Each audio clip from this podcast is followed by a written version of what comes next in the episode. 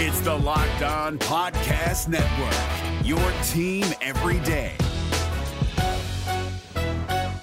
BYU's got a big official visit weekend coming up, and we're welcoming in Brian Smith, one of our recruiting analysts here on the Locked On Podcast Network, to give his insight on what to expect from this weekend for the Cougars as they try and continue to add to an already pretty impressive recruiting class. You are Locked On Cougars, your daily podcast on the BYU Cougars, part of the Locked On Podcast Network. Your team every day.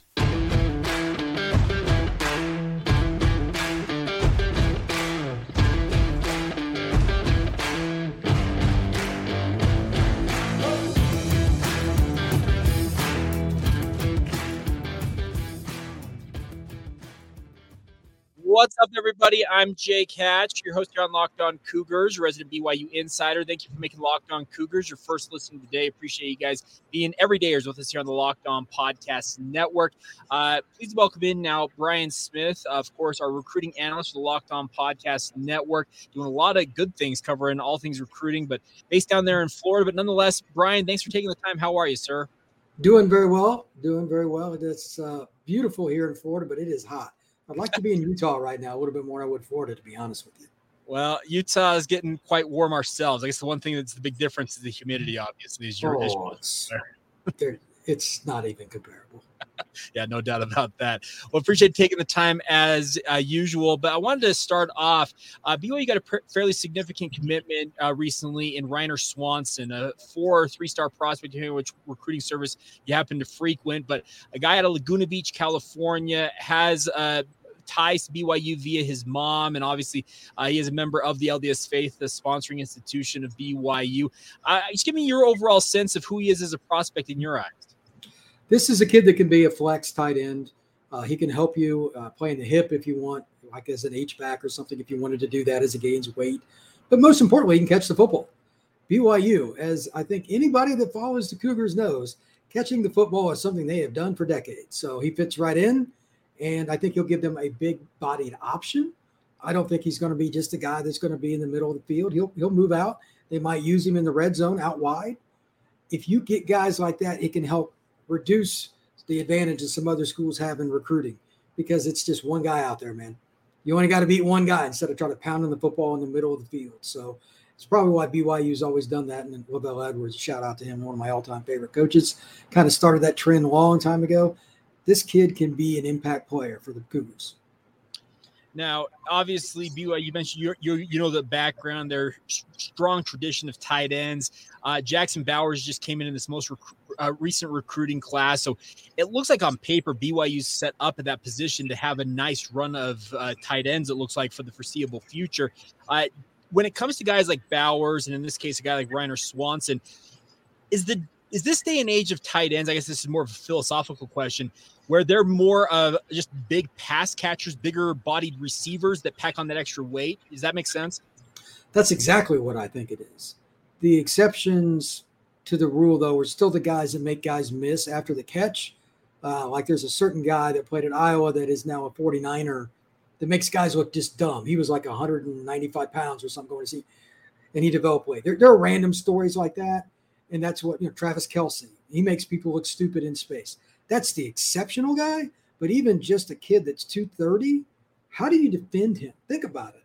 If it's third down and two and they come out in 22 personnel, two running backs, two tight ends, and they put poke tight ends out, what does a defense coordinator do? So, I mean, you got a guy that's a linebacker on a guy that can catch the ball, run routes.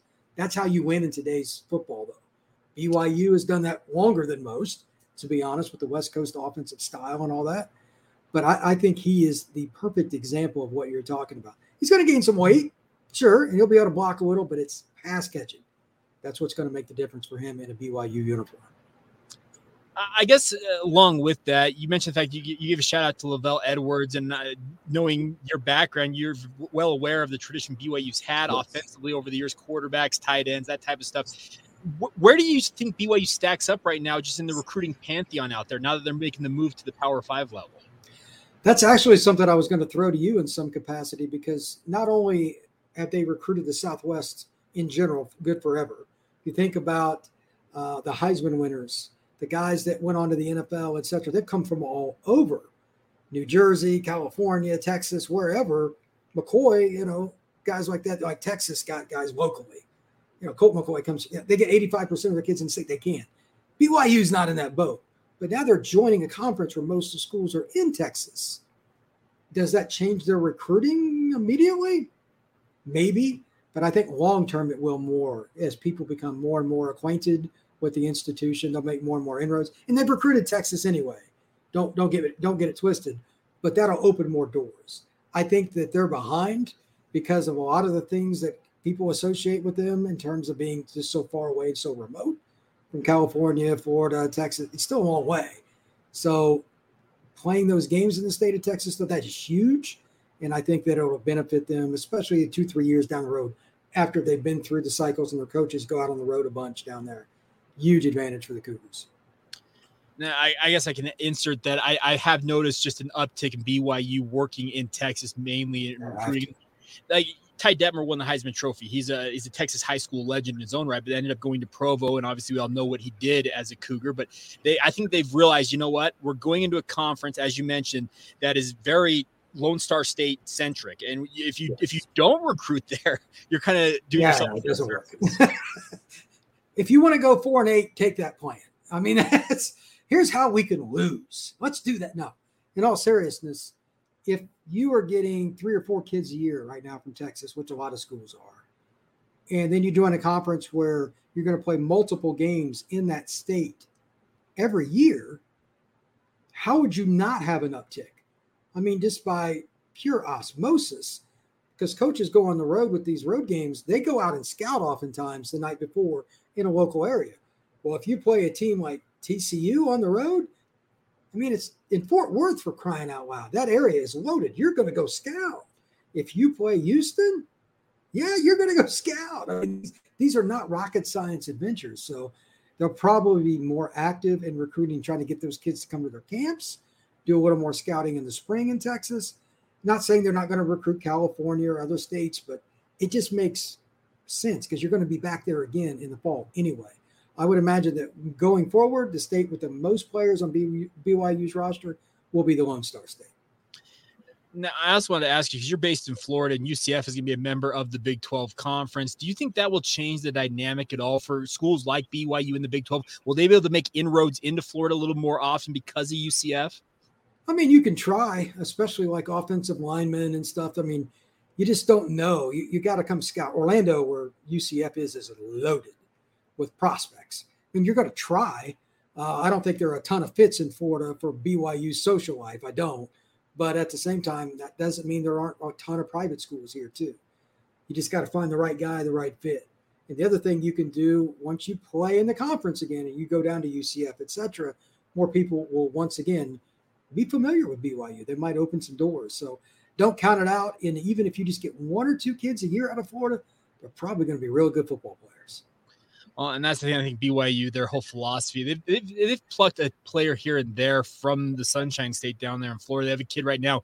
Uh, you may be familiar with him, Dom Henry. He was out. He came out. He was one of the top receivers his senior year, and BYU recruited him and got him as a preferred walk on. And he was kind of the sensation of spring ball, Brian. Kind of funny enough. Uh, he's a preferred walk on from the state of Florida, but he was the top receiver his senior year in the Florida prep ranks. And everything he has done at BYU so far is translated over. And, I think to your point, you pluck one or two guys out of there, they're just the level of football they're playing at, they typically are pretty darn good football players. The state of Florida in a given year, just to put it in perspective, just that wide receiver can have 40 kids signed. That's just, just at wide receiver.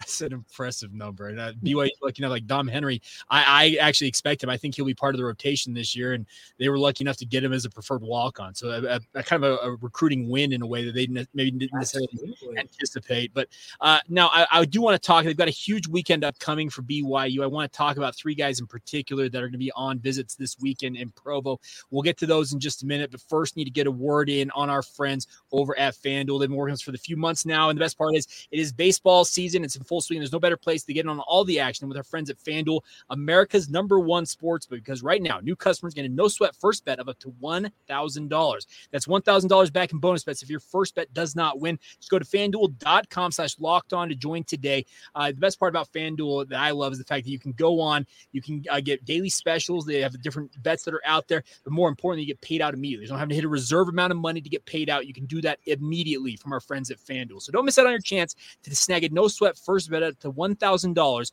when you join FanDuel today. Just go to fanduel.com slash locked on to sign up. Once again, that's FanDuel, an official partner of Major League Baseball.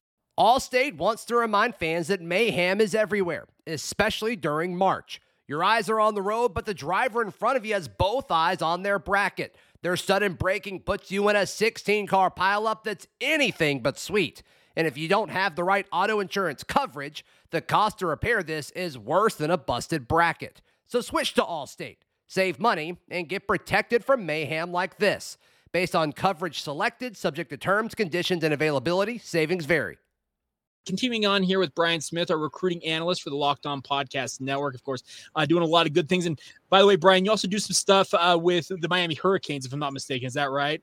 All Hurricanes on FanNation. Yep. All right. Well, uh, BYU fans are very familiar with Miami from that 1990 game that essentially like launched the Heisman campaign for Ty Detmer. So I think it's like there's like this long-standing connection between those two programs, even though they haven't played very often. I remember that game. I remember watching it. Absolutely. Uh, uh, my, my dad talks about to this day. He was lucky enough; he was in the stands that night with my with my mom, and he'll he'll tell you the story if you ever get a chance to meet him about me throwing a fit. I was like four or five years old at the time. I was just irate. I couldn't go to that game, and I'm even more irate the fact that I could have seen a historic upset of that nature, and I didn't get to go. So you know, one of those fun things about it.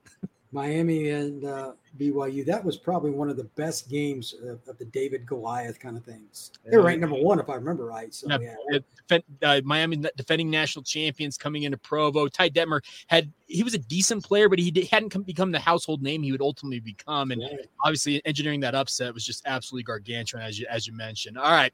Uh, that aside, let's talk a little bit about the weekend ahead for BYU here in recruiting, Brian. Now, they have three uh, notable prospects that I wanted to ask you about in particular, guys that are coming on visits. But I want to start off with one. Uh, these guys are all fairly local, but Davis Andrews, I, I think, is just a huge name. I actually call some high school football games out here in the state of Utah, and I actually got a call about five of his games a year ago for American Fork High School. And each time I saw him, he seemed to get better and better every time I saw him out there. Give me your sense of a guy like Davis Andrews, who's got Notre Dame, Utah, some of these big name programs after him. If you want to talk about a player that can play a lot of spots, and I'm sure in Utah he just dominates. Davis would be a really good one. I'm sure he could play running back. I'm sure he could play slot, whatever. They like to put him in the middle of the field and let him just hammer people. Uh, he's projected to play safety at the next level. Uh, the recruitment for him is, is, unique. Notre Dame doesn't recruit kids from Utah. I'm a Notre Dame fan. I can say they they've signed maybe two or three kids from Utah in my life, but they want that kid. Um, that puts it in perspective. Uh, I don't know his timeline, but I've heard the mission thing is a part of it. Regardless, he'll probably take a mission. So that makes his recruitment really unusual for me because I don't deal much with that. I don't like BYU obviously promotes it. I don't know where he's going to go. I've heard BYU and Notre Dame mentioned the most, but what a football player. His film, if you want to watch entertaining football, throw in his Hudl, just watch a couple of minutes. It won't take very long. He's a great player. All right, so you talk about Davis Andrews. You mentioned that you're hearing a lot about Notre Dame and BYU, and you're right. There's not been a lot of Notre Dame players, Notre Dame, I guess, athletes in the state of Utah. Uh, but when it comes to his skill set, I'm with you. I think his safety is probably where he ultimately ends up. When it when it comes to guys like that, you mentioned the fact that you, you've watched Notre Dame pretty avidly throughout your life why in the why why do you think that Notre Dame would have such a keen interest in a kid like this? Like what what what makes Davis Andrews that type of prospect? Does that make sense? Off the field, the two schools are very much alike. They align. If you don't want to go to class, that's fine. There's another school for you. It's just not Notre Dame or BYU. If you don't want to be a good good person, there's another place for you. It's just not BYU or Notre Dame. That's why he's a, he's a complete kid on and off the gridiron. And unfortunately, especially on the defensive side of the ball, there aren't a ton of those recruits. Defensive guys are usually wired a little bit differently. Um, when you want to whack people, you're usually not a nice guy. So it's a little harder for Notre Dame and BYU to uh, get those. It's just true. Notre Dame's bugaboo forever has been defensive line and corner. And I know it's the same thing for BYU. Is that a coincidence? No, it's never going to change though. Those kids usually don't have as good of grades, et cetera, et cetera. So when they find one, they don't care where it's at; they go after it. BYU same way. Uh, you you got to go get the players that can get into your school, make a difference. And Notre Dame likes Davis, and they, they would take him in a heartbeat. Now, Carson Su'esu'e is a is a prospect I'm intrigued by because he played at Concord de La Salle out there in Northern California. Obviously, a very strong tradition. They had that legendary win streak back in the mid uh, to, late 90s to the mid 2000s, that era. But he makes the transfer to Granger High School here in the state of Utah. He's a quarterback prospect, but I'm of the opinion, just my my amateur eye, I think it's a change in positions. What do you make of him? Upside, upside, but his film, like his motion, needs to be adjusted a little bit. Um, he can swing it though. I mean, if you want to take a kid that can develop long term, it would be interesting for a lot of reasons. Number one, he's got height. He's got the natural height you're looking for in a quarterback, and he's pretty mobile. Maybe they run a little more RPO. He's done some of that at the high school level. He's been coached. I mean, he was he was at De La Salle. He's been coached. So I just think he needs to work on refinement with quarterback play, which is extremely hard. Not going to sugarcoat that. But is he an impact guy? Probably not. He's a redshirt kid, kind of go through the system. And then you just got to bring up the obvious question. With kids today, how many quarterbacks are patient about playing? What is it, 1%? Maybe two? So it's, I was talking to somebody the other day, and let's just use an easy one. If you follow college football, you know Ohio State doesn't struggle recruiting quarterbacks, obviously. They just took a kid out of the state not all that long ago that everybody wanted Brown they're they're going to lose a kid every year, and it's Ohio State. So if you're BYU, just like anybody else, you just take as many good players as you can. Who leaves is who leaves. Quarterback is the most volatile spot on the roster. There's nothing you can do about it. I would take him as a quarterback if it didn't work out. I'd offer him, you know, a chance to play another spot. But I would take him at quarterback first just because he has a high ceiling. Now he's a he's a low floor guy too, because he's not refined. 85% of the quarterbacks in the country, and I get to see a ton of them at Elite 11 and stuff. I go out there and I'm like, wow, this kid has a long way to go. I say that all the time. But you got to work with something to begin with, and he has the physical tools. So, yeah, he's got a chance. Now, uh, similar vein, Faletau Satuala, he's a kid that uh, a lot of programs are after him, but he's been very quiet in terms of his recruitment. He doesn't he doesn't crow a lot on social media, but I had a chance to see him twice last year with my own eyes, and I saw a guy. You mentioned like Carson Su'esu'e. You you probably bring him in as a quarterback, but then you ultimately, if it doesn't work out, you offer him a chance to play at another position. I feel like a guy like Satuala in that same vein. Yeah, he's not a quarterback, but he can play similar to Davis Andrews and, and these other guys we've already talked about multiple spots on the football field. Give me kind of your assessment of a guy like that and his ability to maybe contribute in multiple facets. Number one, wherever he goes, he's going to play special teams from day one. He's at that size. He's give or take 200 pounds. Number two, free safety, hybrid linebacker safety playing over the slot. That is the biggest nightmare for every single coach in America that coaches defense because tight end on one play is attached, next play he's in the slot blocking on the screen man, you got to have some real dudes to play there because otherwise you just get run over. So that spot has become really hard. He's the kind of kid that could kind of take on a bigger guy and compete. He's a physical football player. He plays downhill. So just those two spots, strong safety to that hybrid spot, is where I would look at because they're hard. They're really hard now. And if if he gets big enough, maybe he moves to weak side to linebacker at 195. Conservatively, kids gain 20 pounds in college he could get up to 220, 225. He could be a will at some point. You just let it kind of take its course. But first things first, he's a football player and he's physical. There's always room for guys like that that are six three. So let's let's make it happen if you're BYU. You know what I mean? Like you need more of those guys. You cannot let them get away. You got to have. Well, I, and that brings up another question. I guess I, will lob it to you: Is how important is it in this day and age, as you mentioned, just to get football players, get athletes, and you you bring them into the program, and you say, okay, we've got an idea of where you may project, but if it doesn't work out that way, you can put them in a different spot. How important do you think that is for a program like BYU, just to have guys who can compete, and no matter what position they may ultimately land at? Well, I mean, everybody does it to a certain degree. I, co- I cover Miami. They took Elijah Lofton the other day out of Bishop Gorman he played wide receiver, H back, fullback, split end. They just they just wanted him. I, I mean, I know people on that staff like they are excited. They don't know where the hell he's going to play, but they know he's a really good football player. So they'll, they'll figure it out. And if you're dominant at Bishop Gorman, you're good. So you, you just got to work on finding that out after they get on campus. How does their body develop? They're 17, 18 years old. We don't have all the answers, even if we watch them every week. Sometimes kids just get bigger than we think they're going to. Again, it's you know some guys that are 200 pounds out of high school end up playing tight end. Does it look that way out of high school? No. It's I mean, it's a strange world, man. You just don't know, and, and that's why you got to have guys that are willing to develop. You're not going to get all polished players, especially again at BYU. They're not getting the five star kid that wants to go to Georgia. They're not. They got to take guys like that and project, coach them up, redshirt them, and BYU's made a living off of that forever. Why would that change today? Well, and that's the other thing about this. I'll just I'll lob this tidbit in there. They had a tight end that they recruited out of the state of Arizona. This goes back, I think, four or five years now. I think, but Donovan Hanna was his name. Yeah. Uh, he, he was a 250 pound tight end, and everybody was like, okay, he could be a nice tight end for them. Well, he went on an LDS mission, and you know this as well as anybody, Brian. The guys that go on missions for for the Church of Jesus Christ of Latter Day Saints, they go out and they come back two years later, and suddenly uh, he came home. He was 290 pounds. Guess what he plays now? Offensive guard. Why not? Did they project that? No, but you just got to work with what you get. I mean, you don't know. It's okay as long as it gets you to the win column. It doesn't matter. Just just get the victories, baby. Uh, last thing for me, Brian, I'll lob this at you is now that BYU is going to be a Big 12 program. Can you quantify how big of an impact that will be for BYU just to be able to go out and say, hey, we actually have that Power Five designation and the, and the Big 12 logo next to our name on the recruiting circles? Humongous most of the I live in Florida, and these are the most difficult kids to recruit in the country by a landslide.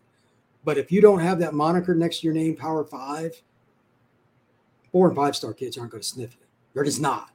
It's just true. Um, I covered UCF, and I used to talk to Malzahn about it, and I've talked to other coaches about on and off the record. It's everything. There's nothing you can do for certain kids because they, they want they want that logo. It's just it's just the way it is. BYU with their academic profile, a lot of people don't know it. It's a really good school.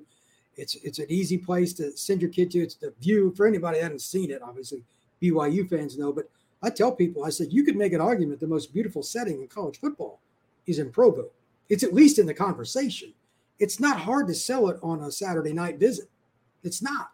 So now you put the Power Five next to it, and then you could at least open doors. How far that gets them, I don't know, but I mean, it, the old saying is you can't win the, the race if you're not in it.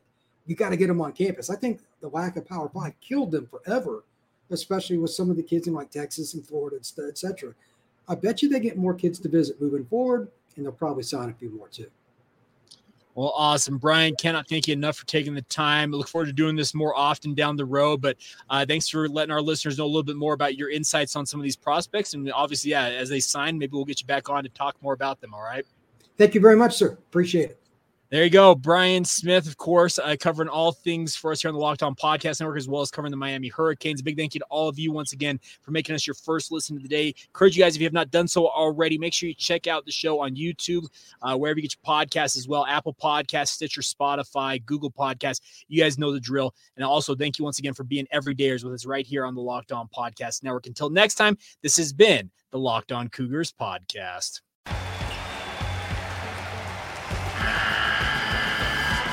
NCAA tournament is almost here, and listening to Locked On College Basketball will give you the edge you need to dominate your bracket. So don't wait. Find Locked On College Basketball on YouTube or wherever you get your podcasts. Part of the Locked On Podcast Network. Your team every day.